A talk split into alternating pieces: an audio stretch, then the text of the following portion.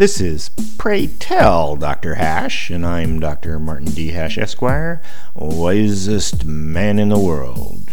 Because the competition just ain't that tough. And these are things I wish someone had told me.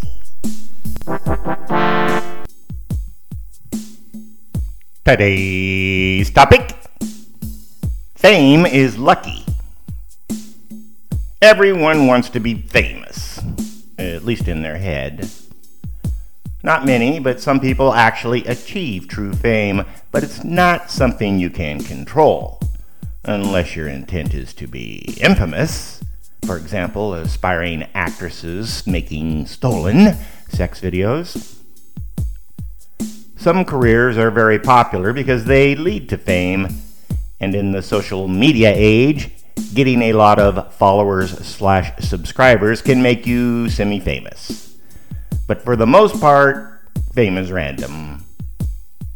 If you wish for fame, all you can do is prepare for its longevity if you happen to become famous, because the depth of fame is additive. If someone gets famous when a meteor crashes through their roof, and when the news looks into it, they find a number of impressive achievements, then the fame is compounded by that number. For example, if that meteor famous person crosses the Atlantic Ocean in a rowboat, their fame increases.